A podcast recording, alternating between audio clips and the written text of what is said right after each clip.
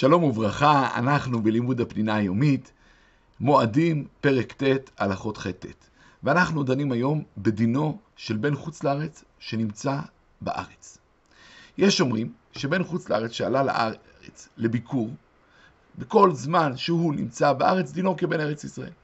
אבל לדעת רוב הפוסקים, כיוון שמקום המגורים שלו הוא בחוץ לארץ, גם שהוא מבקר בארץ, דינו כבן חוץ לארץ. וכך נוהגים הלכה למעשה.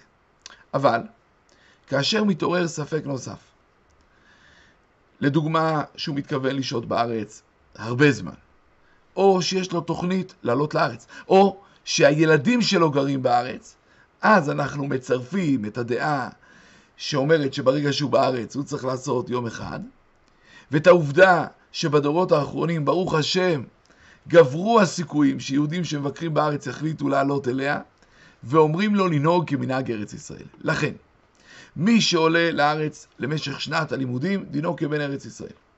ולמרות שיש לו תוכנית ברורה לחזור, והוריו מתגוררים בחוץ לארץ, ובאמצע השנה הוא אפילו יורד לבקר אותם, שהייתו הארוכה בארץ הופכת אותו לבן ארץ ישראל, וחוץ מזה תמיד יש סיכוי כלשהו שהוא יחליט לעלות לארץ, שהמצוות התורה היא לעלות לארץ. אבל מי שבא לבקר בארץ, אפילו אם בא למשך חצי שנה, כל זמן שהתוכנית שלו לחזור לחוץ לארץ, דינו כבחוץ לארץ. ואם יחזור לבקר שוב ושוב, כאשר הביקורים שלו יצטברו לשנה, אז הוא קצת בין המקום, וגם יש סיכוי מסוים שיעלה, וממילא במשך החגים שישב בארץ, ינהג יום אחד. אדם שבא לבקר בארץ, ובתוכנית שלו לעלות לארץ, כאשר הדבר יתאפשר, גם אם הוא מבקר למשך זמן קצר, ויעברו עוד שנים עד שיזכה להגשים את התוכנית שלו, בזמן השהייה שלו בארץ, ינהג כבן ארץ ישראל.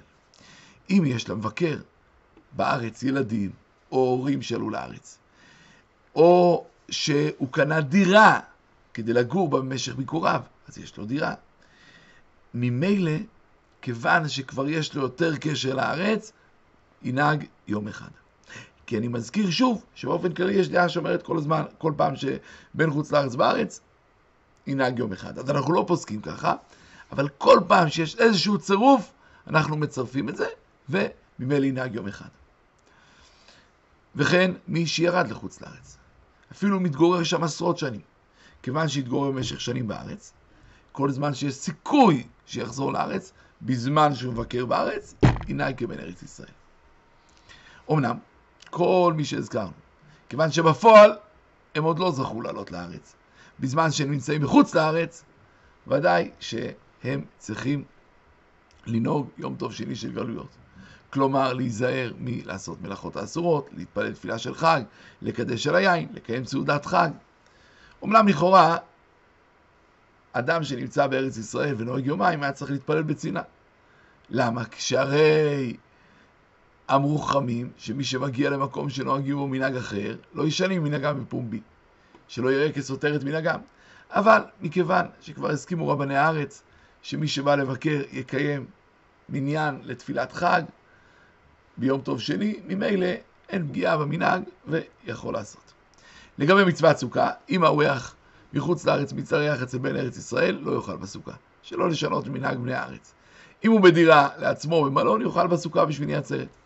לצורך מצווה או לצורך גדול אחר, מותר לבן חוץ לארץ לבקש מבן הארץ לעשות עבורו מלאכה, הואיל וזה שבות לשבות, כלומר כל יום טוב שני דה רבנן, ולבקש לעשות זה גם דה רבנן, ולכן ממילא לצורך מצווה או לצורך גדול מותר, אבל שלא לצורך מצווה או לצורך גדול הדבר אסור.